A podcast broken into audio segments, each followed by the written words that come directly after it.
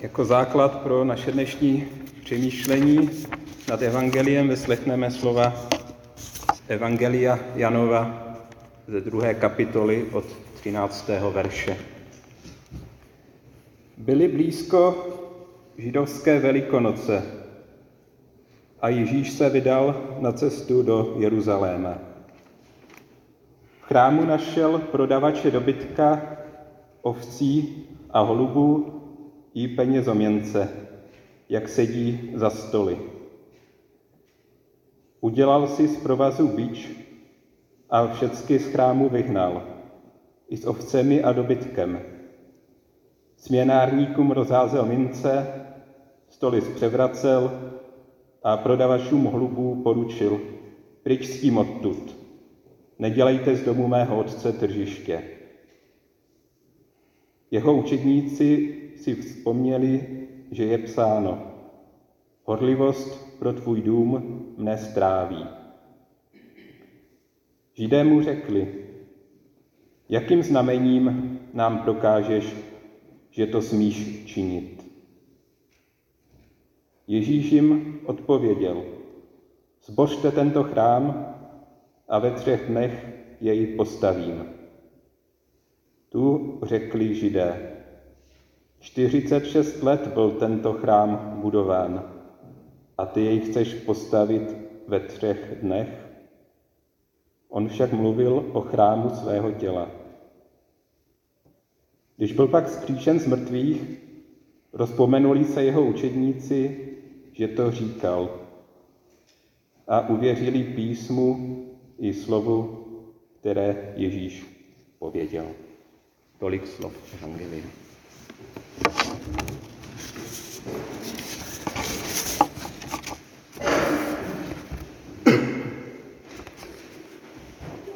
Blíží se Velikonoce. Ježíš směřuje do Jeruzaléma. Konflikt je za dveřmi. Zatím to však nebude ten konečný rozhodující konflikt. Ještě jsme na začátku. Ježíš jen před pár dny proměnil na jedné svatbě vodu ve víno a učinil tím teprve počátek svých znamení, svých mocných činů. Teď ale jde z Galileje do Judska, do metropole. Jak se v centru celého židovstva uvede? Jít doslavit Velikonoce do Jeruzaléma, do chrámu, to se patří. Je to dokonce příkaz. Nepatří se však, aby chrám sloužil jako tržiště, aby se z domu Božího stal dům obchodu. Něco na způsob dobytčího trhu. Možná to tam tak nějak vypadalo. Ovšem jistě nikoli v celém chrámu, nebo dokonce v jeho nejsvětější části. Přesto nás mohou obchodnické praktiky v posvátném prostoru pohoršovat. Jenže když je součástí kultu obětování zvířat, je třeba ta zvířata někde sehnat. Přece se s nimi poutníci nepovlečou, kdo ví odkud. Přece se s nimi nebudou plavit někde ze zámoří. A když se má zaplatit chrámová daň mincemi, do níž se nevtiskla podoba císařovy tváře, je třeba ty mince někde sehnat. Nějaká ta směnárna se tedy hodí. Všechno je tady po ruce.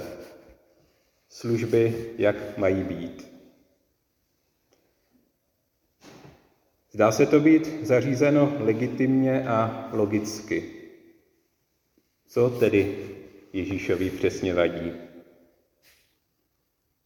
Přerostlo už snad oprávněné a potřebné zajištění chrámových služeb únosnou míru? Stalo se z něj kupčení a kramaření? Možná tomu bylo i tak, jak napovídá jeden historický záznam, že se tržiště se zvířaty původně nacházelo jinde, ale v důsledku sporů a politikaření se začala zvířata prodávat i v chrámovém areálu. A to mohlo Ježíše rozlítit. Ať tak či onak, pustí se Ježíš do akce. Provede jakýsi symbolický nebo prorocký čin, nikoli obyčejnou výtržnost. S pomocí vlastnoručně zotoveného byče dá najevo, co si o věci myslí. Projeví horlivost pro věci boží, pro chrám jako dům boží. A jak napovídá starozákonní citace, tato hodlivost jej bude jednou stát život. Ku podivu ale není za toto své jednání zatčen ani jinak popotahován. Snad proto, že i uznávaní proroci vystupovali proti chrámu, respektive mluvili o jeho zkáze jako důsledku odklonu lidu od Boha. Ti, kdo nyní žádají po Ježíšovi znamení, písmo znají. Snad tedy proto dostane pouze otázku či jakousi výzvu.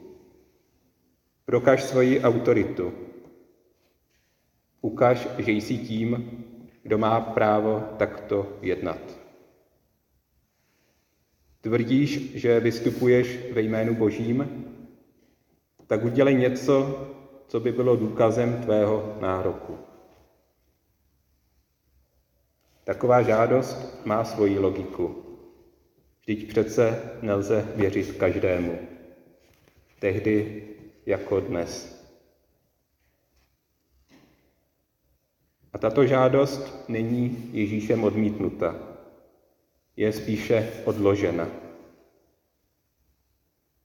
Odpověď, jakou dostanou, ale tito židé, jak jim Jan říká, nečekají. Ten Galilejec jim tvrdí, že chrám, který se staví už několik desítek let a pořád není hotový, že tento chrám postaví za tři dny neslíchané, neuvěřitelné. Jenže dochází k nedorozumění. Každá ze stran mluví o něčem jiném. Ježíšova řeč se nese na jiné rovině než ta jejich. Setkáváme se s novým pochopením, s novým uchopením starých a běžně užívaných výrazů. Chrám už teď neznamená jen kamennou stavbu. Pravým chrámem, místem umožňujícím komunikaci člověka s Bohem, se stává Ježíš. Boží přítomnost mezi lidmi bude napříště svázána s ním. Nedorozumění se tedy není co divit. My bychom na tom byli asi úplně stejně. A jak se zdá, nepochopili hned ani učedníci. Došlo jim to teprve zpětně, až když se události staly. To je pak o něco jednodušší. Znamení tedy bude dáno. Chrám bude zbořen. Ježíš zemře, ale opět povstane. Znamení se stalo a bylo zásadní, jenže mnohým to nestačilo a nestačí dodnes. Co by lidé potřebovali vidět, slyšet nebo prožít, aby jim to umožnilo věřit v Boha, přijmout Ježíšovu zvěst.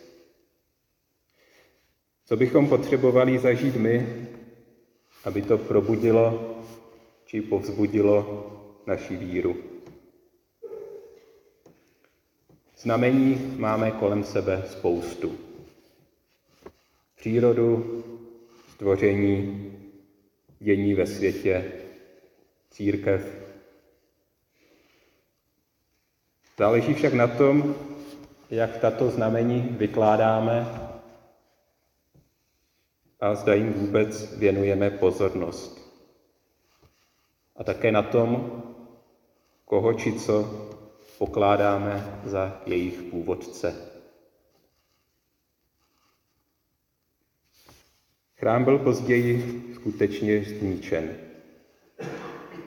Židovská bohoslužba se až do dnešních dní musí obejít bez něj a bez obětního kultu, pro nějž byla určena ta prodávaná zvířata.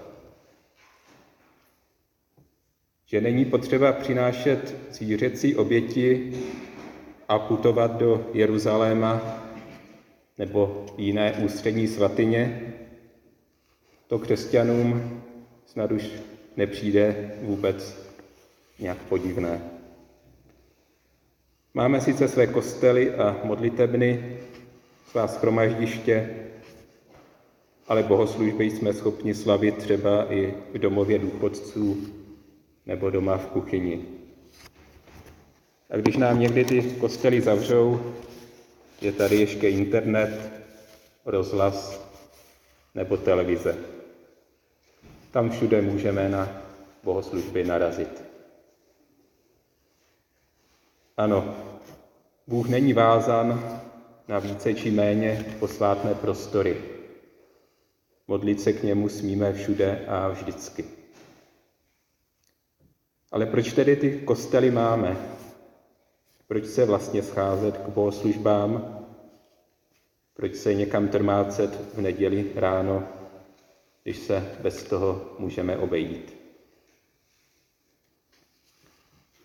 Jde to i bez kostelu a modliteben. Ale právě tyto stavby nám umožňují sejít se na jednom místě v jednu dobu. Sejít se společně. Odpoutat se od toho, co nás zaměstnává za jejich zdmi a na chvíli přepnout pozornost k něčemu či někomu jinému. Je to příležitost udělat si čas na Boha, kterého možná přes týden poněkud zanedbáváme. Udělat si čas vlastně i na sebe. K tomu nás ostatně směruje i jedno z přikázání desatera, jak jsme slyšeli. Nejen prací a schonem je živ člověk. Na bohoslužbách je nám jako jednotlivcům i jako společenství dána možnost konfrontovat se s písmem, se slovy, která nám nemusí vždy snít úplně příjemně. Může s námi něco provést, k něčemu nás vybídnout. A také je to příležitost setkat se s druhými, Vždyť křesťan potřebuje společenství. Křesťan a církev patří neodmyslitelně k sobě.